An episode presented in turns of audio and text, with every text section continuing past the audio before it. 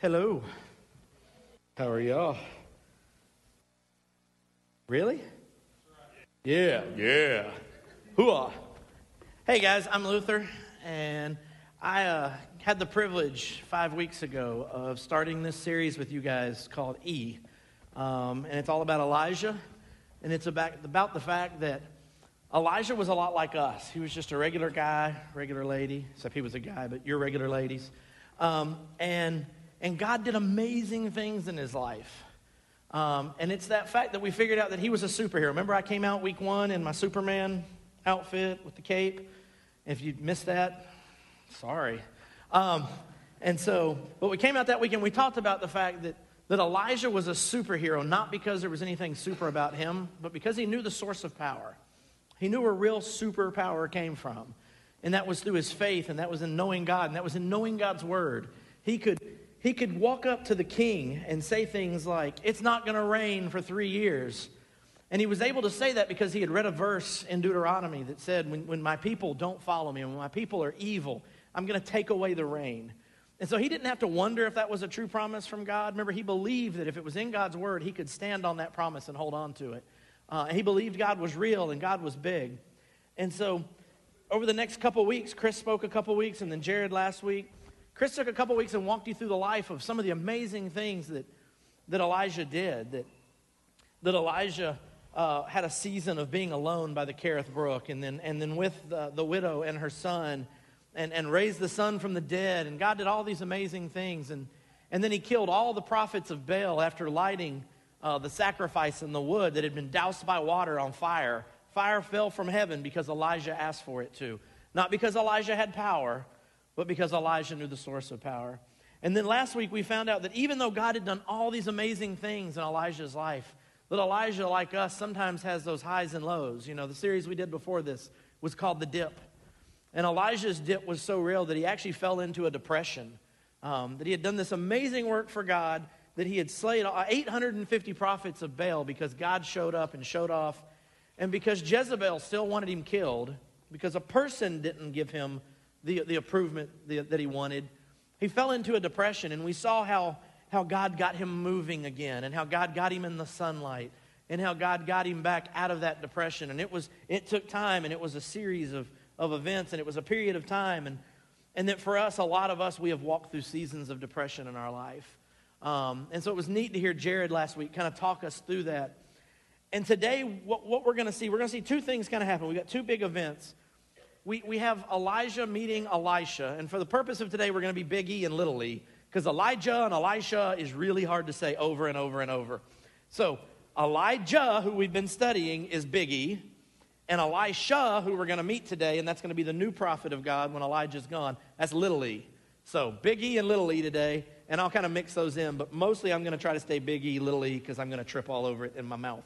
So, um, we're, we're going to see him meet a lot, we're going to see him meet little e today, and then we're going to see the last day of his life.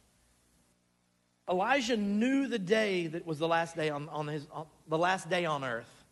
And we're going to get to kind of walk through that day with him and, and see what that looks like. And so, as we're moving through everything today, just kind of have that in your mind. What would your last day on earth look like? What, what would be your focus? What would be important to you? Um, and we're, and we're going to see what that looks like um, for Elijah today, Biggie. So, um, for most of us in here, there is somebody older than us, five or ten years older than us, um, whose life we can look at and say, man, that's a life of faith. Or, man, they've got, I, I want to be where they are in five or ten years. And for a lot of us, we look at things like possessions. Like, man, that dude has a new Corvette and he's only five years older than me. What do I have to do to be that successful? Or the guy that has that rank or has that job or whatever that looks like, a family, kids. I don't know why people are asking for kids, but it happens. Um, I tell my wife all the time, I look at her and I say, you know, people have kids on purpose because um, we have a lot of them. But, but no. Um, but for most of us, we're, we're seeing someone out ahead of us and we're thinking, man, I want to be like that. I want that. And today we're going to look at that kind of from a faith perspective. You know, for most of us, we're not consciously or intentionally looking at someone five or 10 years ahead of us and saying, man, I want what they have. I want that God. I want to live dangerously. Man, if God says go, I want to go.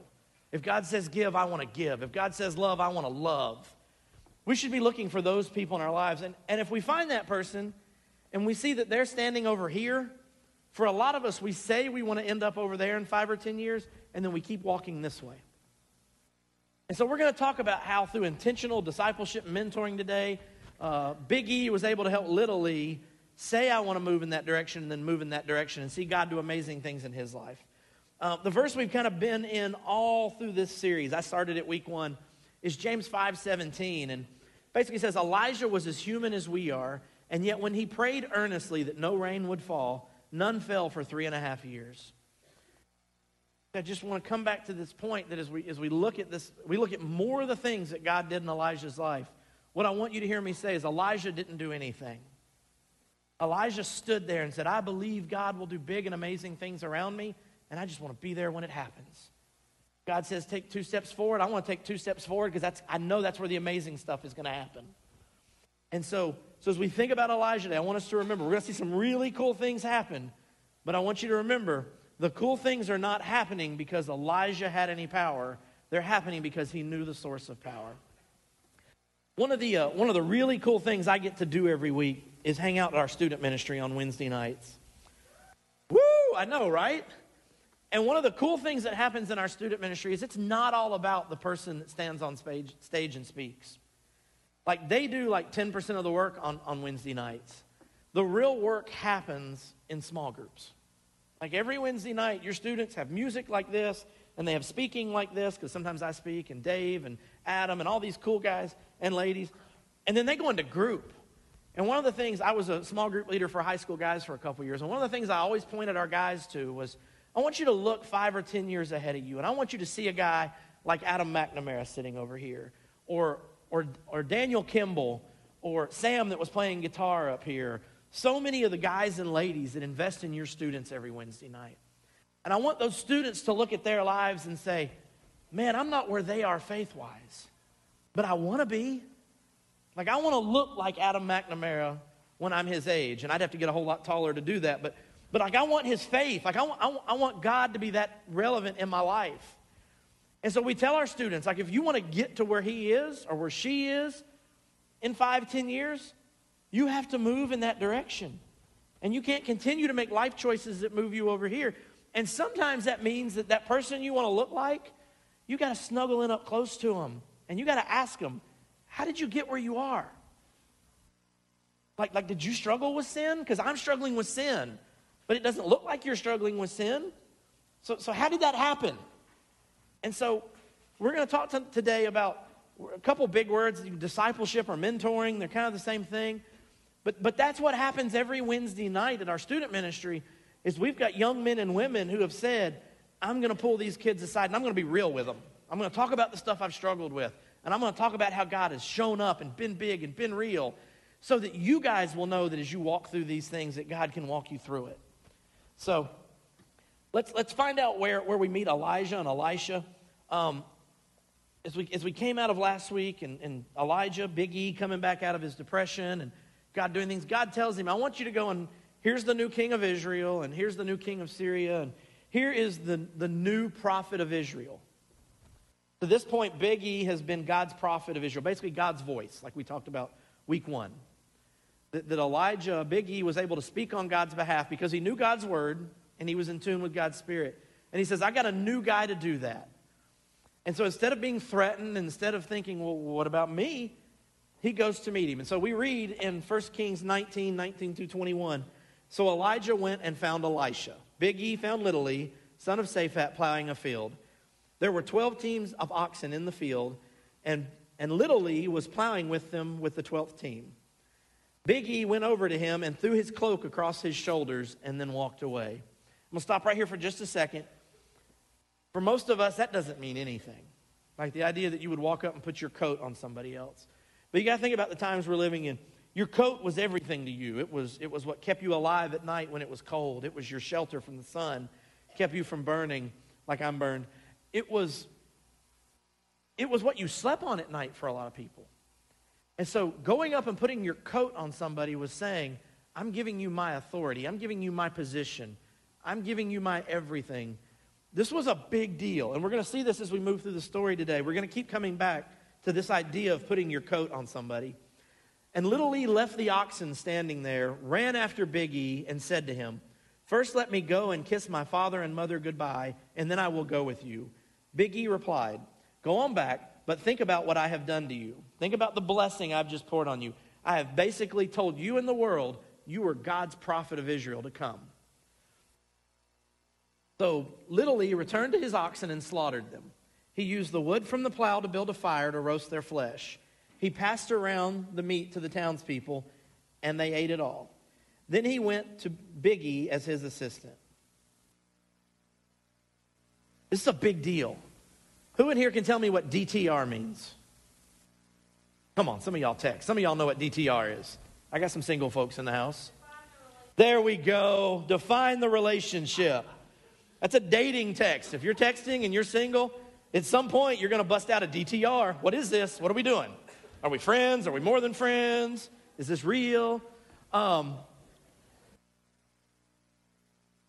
and so DTR is what happens right off the bat with these two. They're both laying all their cards out.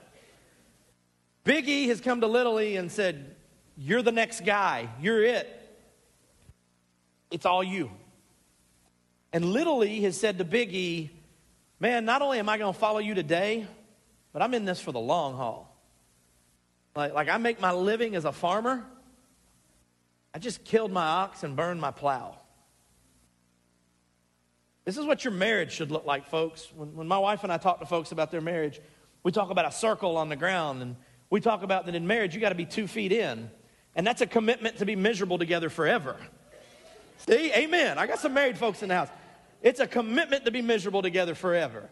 And some days are better than that, and that's a bonus, right? Those days that aren't miserable are good. But we're in this forever. Because if you've got one foot in, one foot out, man, where do you lean when times get hard? You lean out.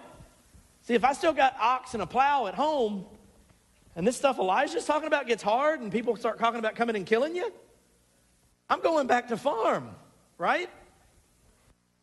So, so, so we have defined the relationship right off the bat. I'm giving you everything I've got. If I know it, you can have it. My God is your God. Man, I'm following you, and I'm not following you today, I'm following you forever. I'm with you till the end. I want what you have. We're going to unpack this today through one of the worst superhero movies ever made. I am a big Green Lantern fan, and this movie is horrible. Yeah, it is. Don't lie. Um, it's a bad movie. But on a, on a cool thing, if you haven't seen the movie, you're going to see like the only good four minutes in the whole movie today. But if you haven't seen it, I'm going to totally spoil the ending at the end of our sermon. So you can thank me later. It'll save you from spending like the $1.29 at Redbox and realizing it's a lousy movie. You're going to see all the good parts today. But we're going to see a picture of what this relationship looks like in a couple clips from the Green Lantern. If you go on and fire that up.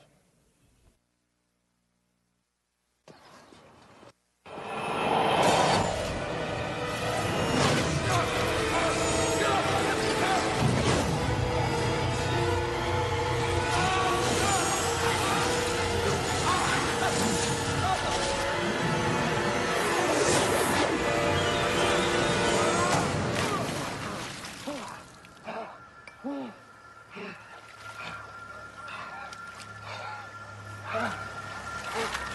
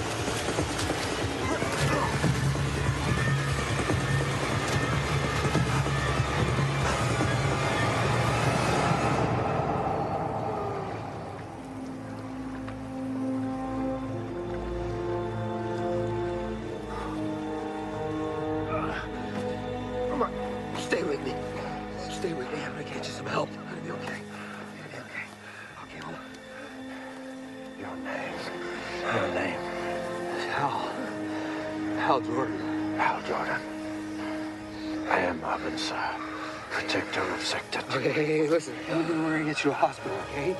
Okay, one, one, one, that, that carries purple blood. The ring, it chose you. Take it. Place the ring in the lantern.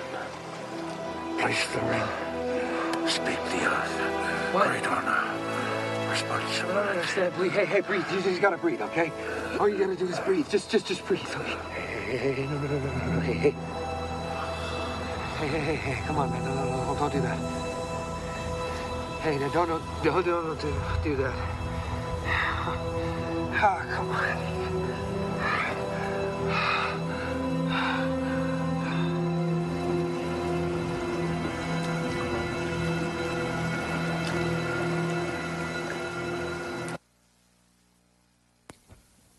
All right, so the weird, creepy looking alien guy is Abin Sur.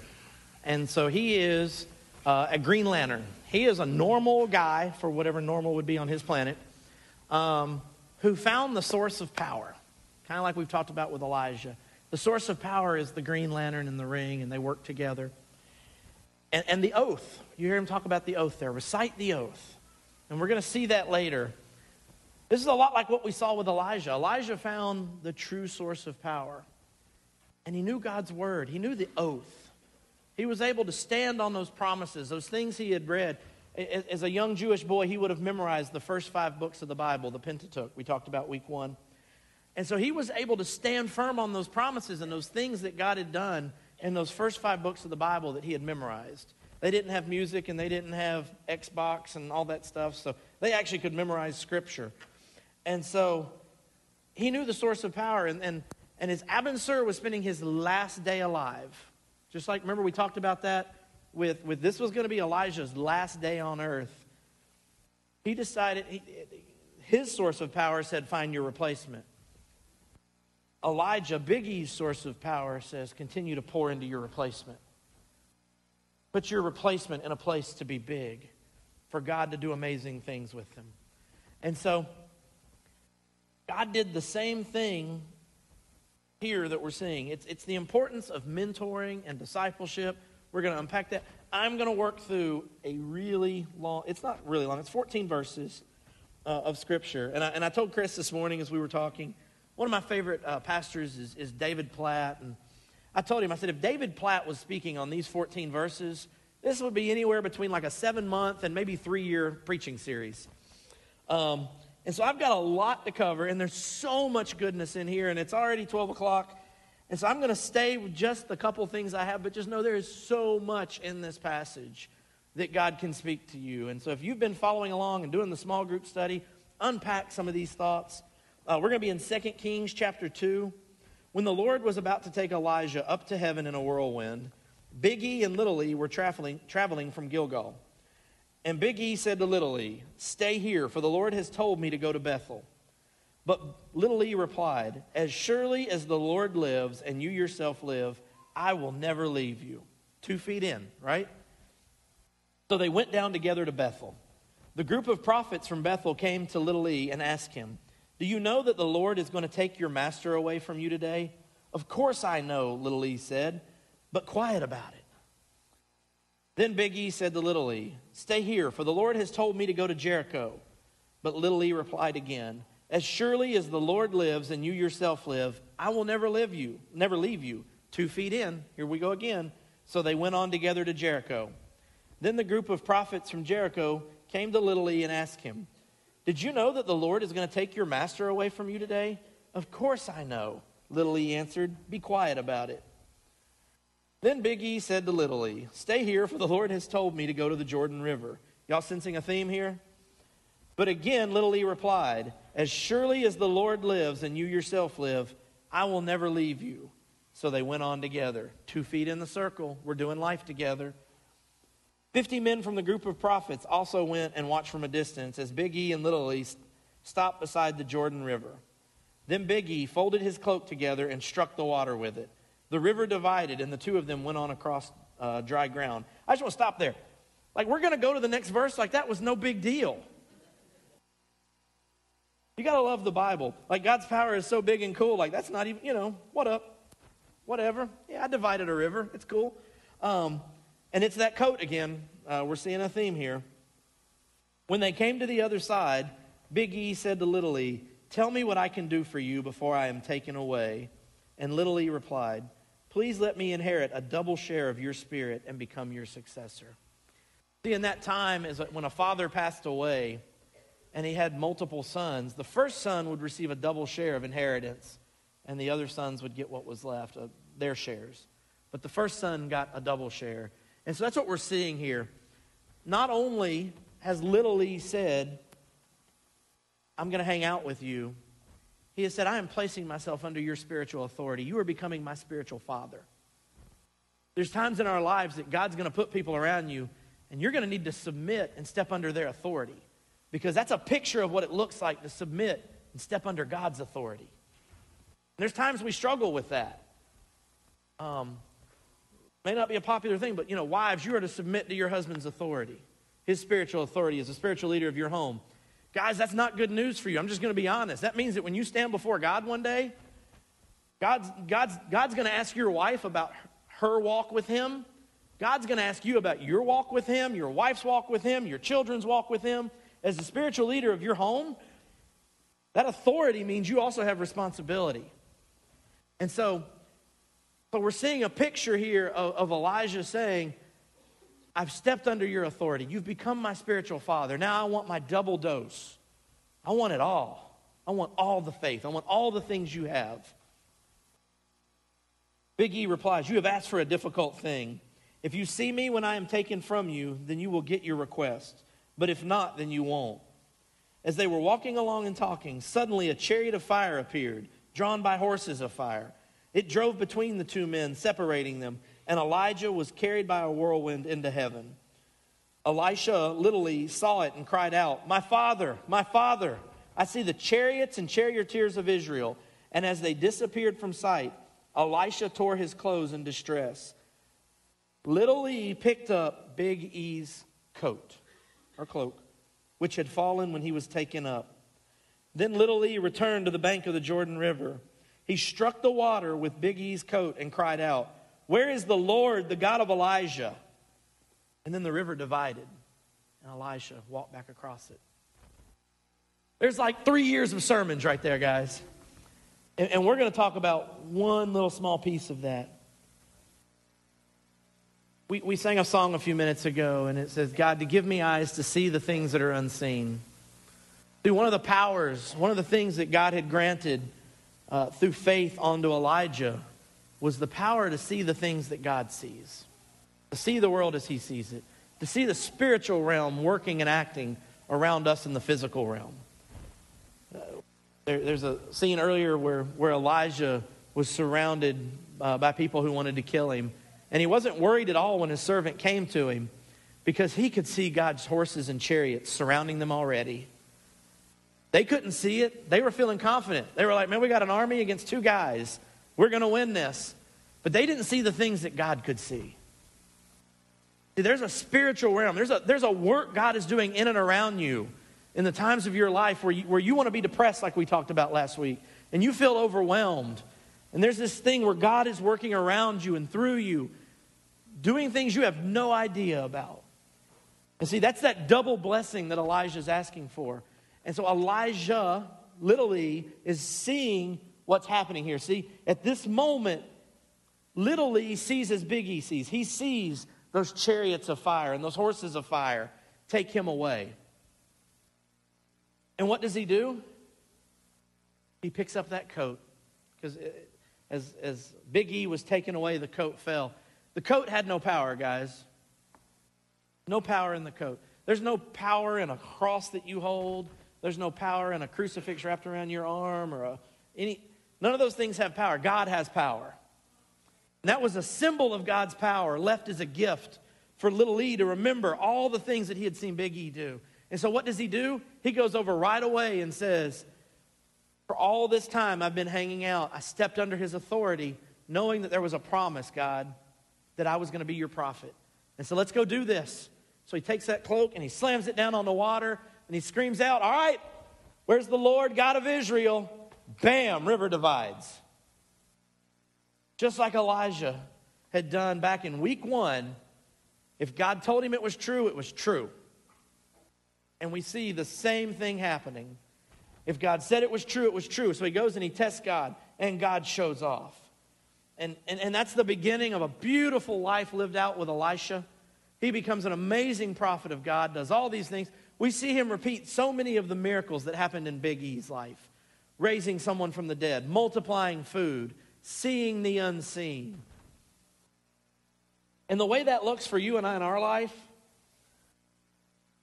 like if you've accepted Jesus as your Lord and Savior, if you've stepped under God's authority and said, You're my Father, then God has, this is God, and this is God's blessing and God's power and God's faithfulness. And so, what God did when you had that moment was God did this He put some blessing and some power and some faith in your cup. So you've got it. You got everything you need. And I know a bunch of you are sitting there right, right now thinking, man, I've known Jesus for a year, but I don't know anything. Like, I couldn't get up and do this talk, and I didn't know the first five books of the Bible were called the Pentateuch. And, um, and that's cool because you don't need to know that. You need to know Jesus. And all that's been poured in your cup. Like, you got a story. Like, like you had a life before you met Jesus. You have this beautiful love story of God chasing you and wanting you and catching you. And then you have a life afterwards. And so God's going to put people around you who may still be running from Him and running in the same way that you ran from Him. And God may put some people in your lives who just let God catch him or her. And their life may look a lot like yours looked when that happened. And so you have a story. And God wants to show off with that story. And so God is going to bring people around you. And it is not your job to fill their cup. Our big idea today is it's not your job to fill someone's cup, it's just your job to empty yours. So as God puts those people in your life, you put some of what you have in their cup. And so, what does that look like? Like, I hear you saying that, and that's cool. But man, I don't know the books of the Bible, and I can't preach, and I've never taught Sunday school, and I don't even know half the words of the songs y'all are singing. And here's what this looks like Brittany Hickey is back there running cameras for me right now, or for you, not for me. She's back there running cameras for you right now. And so if you've got a spouse deployed, or you're not here one weekend, they're streaming and watching the exact same service you are. That's creating life change in people's lives. I know couples here that watch the church service together on opposite ends of the world and do the small group study together. So, as a family, they're growing in faith together, even though they're separated by thousands of miles. And see, Brittany came up to me uh, a couple months ago and said, I feel like God wants me to serve here. I'm only going to be here through maybe December or January, but that's not an excuse not to serve. And so, Johnny Waters, when he's here and not deployed, handles our cameras and stuff for us. And so Johnny said, I don't have a cinematography degree. I'm no expert on this. But I'll take everything that I know and I'll give it to Brittany. It may not be everything she's ever going to know about this, but it's all I know. And so if you know Jesus, you have something to pour in someone's cup. It may not be everything they ever need, it may not be the answer to every question they have, but God calls you to pour that out. We are to disciple. At one church, we, one of our core values uh, is intentional discipleship and mentoring. And here's how we define that we believe that every believer is responsible for passing along to others the knowledge, skills, and opportunities for service that God has entrusted to them. And, and you may hear us talk about that as, as replacing yourself. And the replacing yourself is just purely on a service aspect. Like if you're here, like like what happened back there is Johnny Waters replaced himself by teaching Brittany everything he knew. And so now we have two people who can do that job. Praise the Lord. Hallelujah. If you want to learn how to run sound, I'll make your dreams come true. Because I've run sound and preached this morning. But that's not important. But but that's what this looks like. That's how, that's how it plays itself out here at one church. And one of the important words there is intentional. See, we define the relationship right out of the gate with, with, with Elijah and Elisha, with Biggie and Lily. Remember, they defined that relationship. And that's what discipleship has to look like. Because for some of you, You've seen that person maybe a couple years ahead of you in faith, and you've said, I want to be like them. And so you're watching from the periphery, you're hanging out with them a little. But if you don't sit down and have a conversation that sounds something like, Man, I see where you are, and, and, and, and your faith to me is beautiful. The things God has done in your life and the things God is doing in your life, I want to be there one day. When God says go, I want to go like you go. When God says give, you give. And I don't know that I can do that today, but I'd like to be there. You need to sit down and have that conversation because here's what happens. Like if you don't sit down and do that, that person doesn't share with you the steps it took to get there. You just see the end result. And comparing yourself to someone's end result today just makes you feel insecure. Like you need to know that they've walked through struggles and they've walked through sin. And, and, and like the things that they may have struggled with five or ten years ago, maybe the things you're struggling with today. The things they're struggling with today may be the things you're struggling with today. So, so we need to come together and say, man, I, I want what you have. I, I, can tell you that happened, like for my wife and I last weekend, uh, we had a couple come, they came to me, but it was for us, and wanted to know they're dating. And, and, and we had talked in small group about what it looks like to date as a Christian. I don't really believe in dating, so that was a complicated conversation. Um, but here's what they said. And, if, and this hasn't happened, so I'm going to use an example. Man, if you see me out in the hallway between services and she's leaned up against me and I'm kind of caressing and rubbing and, and whispering in her ear, you know, one of those moments like at Walmart and you're like, get a room, right? What they told me that night was, man, you and your wife have permission to walk up and smack me in the face with truth. See, a lot of times we assume the people in our lives will do that. You need to give someone permission to walk up and say, Man, what you're doing is, is not going to give God fame. There are teenagers walking through this church who see that, and you're telling them the wrong thing. Right?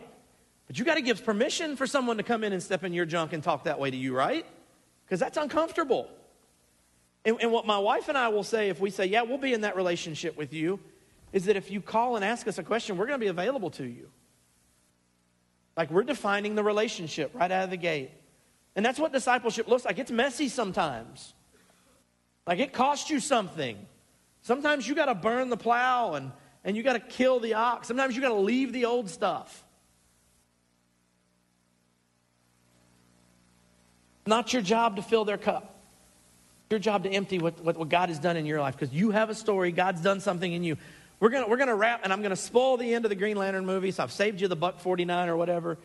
We're going to watch that, and then we're going to wrap this real quick. Um, go on and play that.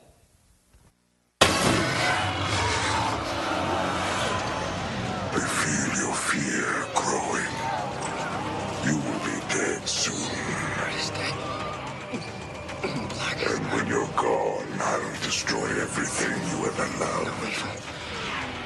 shall escape my son. Your family, your home, your planet will be no more. Those who worship evil's The entire human race will be wiped out because you, Hal Jordan, were afraid. My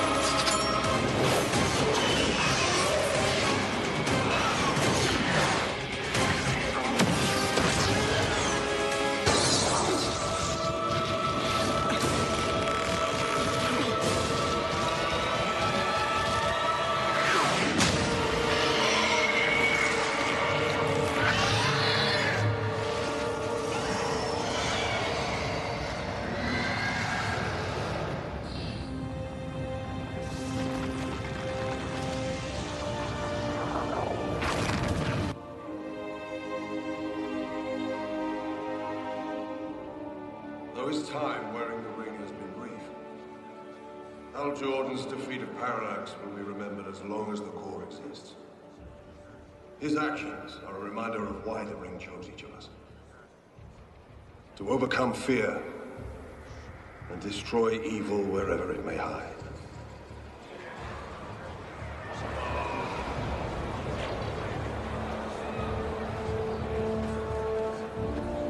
As lanterns, we must fight with all our will. Our wills haven't always been united. It's time they were. Can I train them? or can I train them? You're impertinent, Hal Jordan. You're rash, volatile, opinionated. It seems Abin Sur found another just like himself.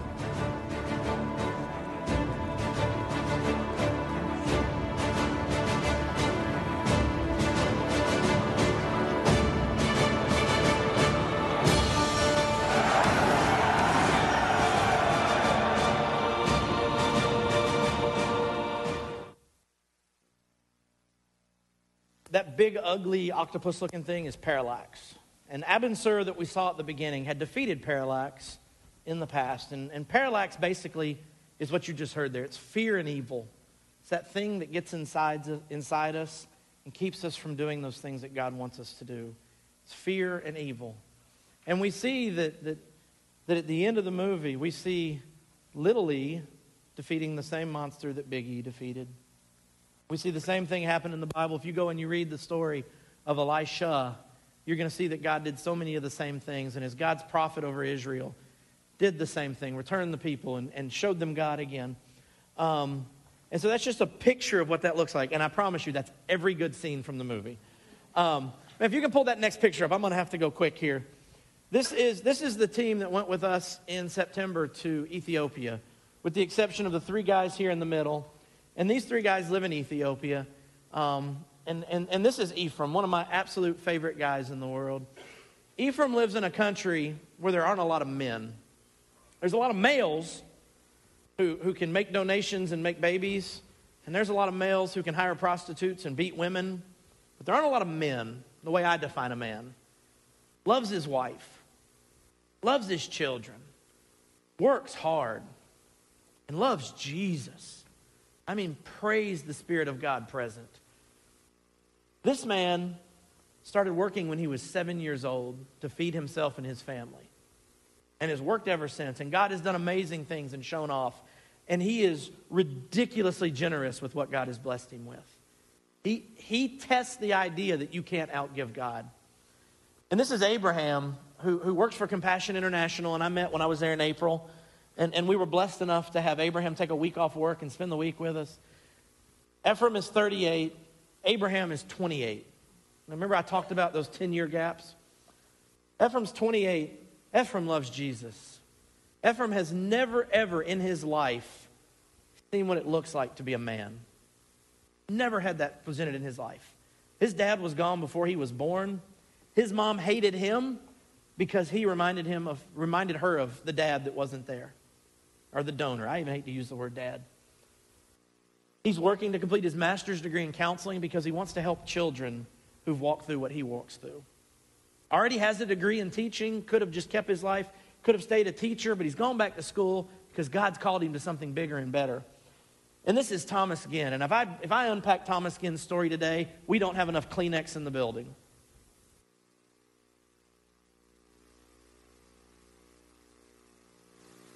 One of the unintentional things that happened while we were there was we created a discipleship relationship because these three guys spent time together.